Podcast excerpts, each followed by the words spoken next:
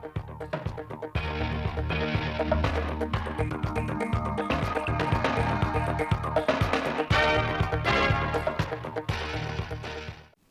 kính chào quý vị và các bạn đến với bản tin thời sự trực tiếp 16 giờ ngày 9 tháng 10 của Đài Phát thanh Truyền hình Thanh Hóa.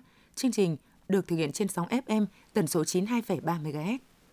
Sáng nay, phát biểu tại lễ xuất quân, giao nhiệm vụ cho đội quy tập thực hiện nhiệm vụ tìm kiếm, quy tập hải cốt liệt sĩ quân tình nguyện và chuyên gia Việt Nam hy sinh tại Lào mùa khô năm 2023-2024.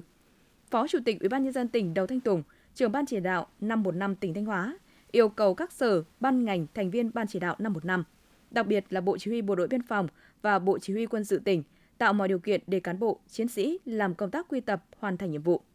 Đồng chí đề nghị cán bộ, nhân viên đội quy tập nêu cao tinh thần trách nhiệm, quyết tâm vượt qua khó khăn, hoàn thành tốt nhiệm vụ được giao, sớm đưa các liệt sĩ về với quê hương, đất mẹ. Quá trình thực hiện nhiệm vụ, đội quy tập phải quán triệt và nắm vững các quy định về quan hệ quốc tế, quy định của pháp luật nhà nước Việt Nam và Lào, chấp hành nghiêm kỷ luật quân đội, các quy định của Bộ Quốc phòng, của quân khu trong quan hệ đối ngoại. Thường xuyên phối hợp với cấp ủy, chính quyền, lực lượng vũ trang và các cơ quan có liên quan của nước bạn, tổ chức tuyên truyền vận động nhân dân các bộ tộc Lào cung cấp thông tin, dẫn đường và tham gia tìm kiếm, quy tập hải cốt liệt sĩ, hỗ trợ lực lượng, phương tiện và công tác đảm bảo cho đội trước, trong và sau khi làm nhiệm vụ, đảm bảo an toàn tuyệt đối về mọi mặt và phấn đấu hoàn thành xuất sắc nhiệm vụ được giao. Sáng nay, Ủy ban Kiểm tra tỉnh ủy đã tổ chức hội nghị sơ kết công tác kiểm tra giám sát 9 tháng trên các nhiệm vụ 3 tháng cuối năm 2023. 9 tháng năm 2023, cấp ủy, tổ chức đảng các cấp đã kiểm tra 1.589 tổ chức đảng và 2.808 đảng viên. Qua kiểm tra đã chỉ ra những ưu điểm, hạn chế thiếu sót và nguyên nhân trong lãnh đạo chỉ đạo thực hiện các nghị quyết chỉ thị, quy định kết luận của Đảng, của cấp ủy cấp trên và cấp mình, yêu cầu các đơn vị tập trung khắc phục những hạn chế thiếu sót. Trong 9 tháng năm 2023, cấp ủy, ban thường vụ cấp ủy và chi bộ đã kiểm tra 130 đảng viên khi có dấu hiệu vi phạm. Qua kiểm tra kết luận 123 đảng viên có vi phạm, trong đó 113 đảng viên vi phạm đến mức phải thi hành kỷ luật, đã thi hành kỷ luật 109, đang thực hiện quy trình xử lý kỷ luật 4 đảng viên vi phạm. Theo Tổng cục Thống kê, tính đến ngày 25 tháng 9 năm 2023, số thủ tục hành chính đã cung cấp dịch vụ công trực tuyến là 4.555 thủ tục. Số hồ sơ đồng bộ trạng thái xử lý lên Cổng Dịch vụ Công Quốc gia là khoảng 244,9 triệu hồ sơ. Số hồ sơ trực tuyến thực hiện qua Cổng Dịch vụ Công Quốc gia là hơn 25,1 triệu hồ sơ.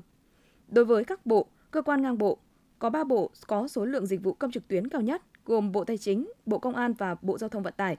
Trong các tỉnh, thành phố trực thuộc Trung ương, tỉnh Thanh Hóa và Long An có số dịch vụ công trực tuyến cao nhất toàn quốc.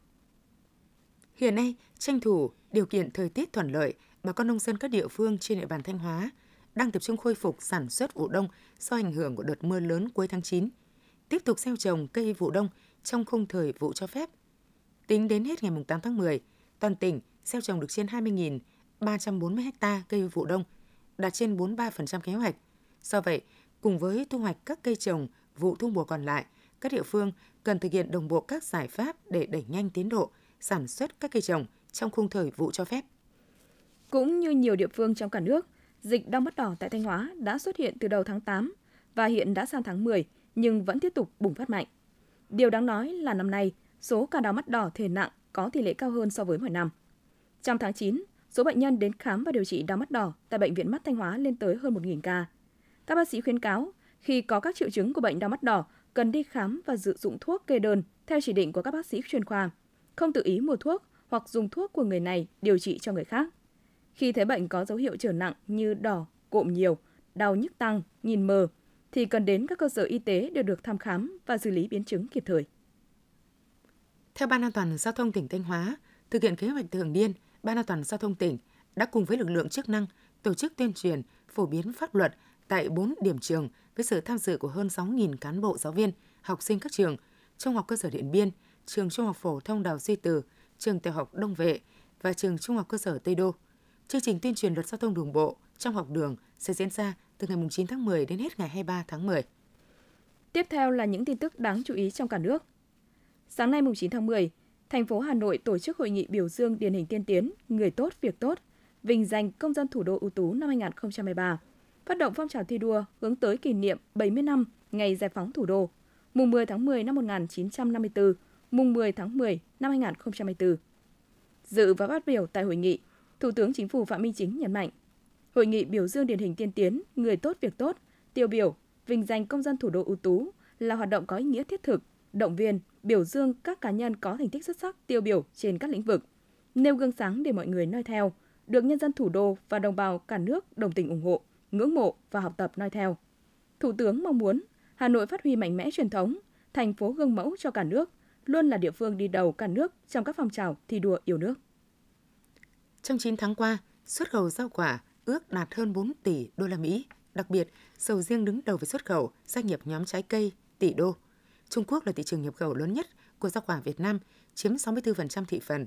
Tiếp theo là các thị trường Mỹ, Hàn Quốc, Nhật Bản. Hiệp hội rau quả Việt Nam dự đoán năm nay xuất khẩu rau quả đạt khoảng 5 tỷ đô la Mỹ, về đích sớm hơn 2 năm so với kế hoạch đề ra là vào năm 2025. Theo Bộ Nông nghiệp và Phát triển Nông thôn, 9 tháng qua, cả nước đã thu hoạch 33,6 triệu tấn lúa, tăng 0,7% so với cùng kỳ năm 2022. Các tỉnh, thành phố vùng đồng bằng sông Cửu Long gieo cấy 625,7 nghìn hecta lúa thu đồng, tăng 8,8%.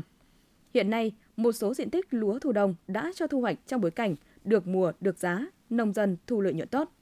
Riêng khu vực đồng bằng sông Cửu Long, năm 2023, diện tích trồng lúa ước đạt trên 3,8 triệu hecta, tăng hơn 13.000 hecta.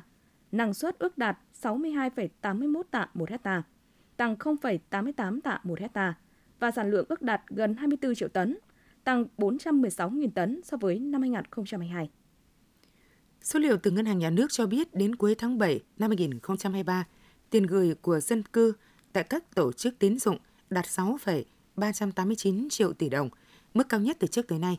Như vậy, so với cuối năm 2022, tiền gửi của dân cư đã tăng gần 524.000 tỷ đồng, tương đương mức tăng 8,93%.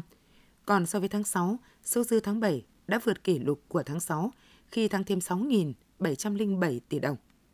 Cùng chung xu hướng với vàng thế giới, giá vàng trong nước sáng nay mùng 9 tháng 10 bật tăng mạnh, hướng đến vùng 70 triệu đồng một lượng. Đây là mức cao nhất từ đầu năm đến nay. Thời điểm 9 giờ 25 phút, công ty vàng bạc đá quý Sài Gòn niêm yết giá vàng SJC tại thị trường Hà Nội ở mức 68,85 đến 69,57 triệu đồng một lượng mua vào bán ra, tăng 350.000 đồng một lượng ở chiều mua vào và 250.000 đồng một lượng chiều bán ra so với chốt phiên cuối tuần qua. Tương tự tại tập đoàn vàng bạc đá quý Doji, giá vàng SJC ở thị trường Hà Nội cũng được các doanh nghiệp điều chỉnh tăng mạnh 450.000 đồng một lượng chiều mua vào và 250.000 đồng một lượng chiều bán ra so với chốt phiên hôm qua mùng 8 tháng 10, lên 68,7 đến 69,5 triệu đồng một lượng. Tháng 10 năm 2023, tần suất khai thác của các hãng bay nội địa sụt giảm.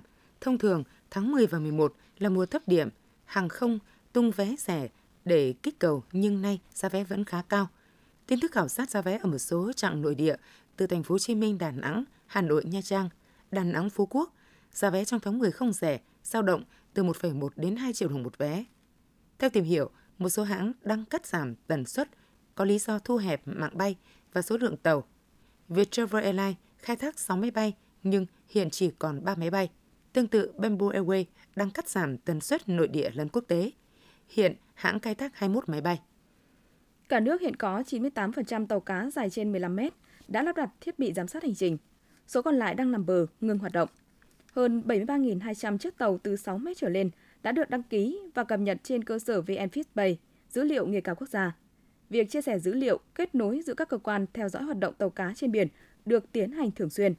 Đến thời điểm này, 28 địa phương ven biển đã cơ bản chuẩn bị các điều kiện để tiếp đón đoàn kiểm tra với tinh thần nỗ lực cao nhất là sớm gỡ được thẻ vàng.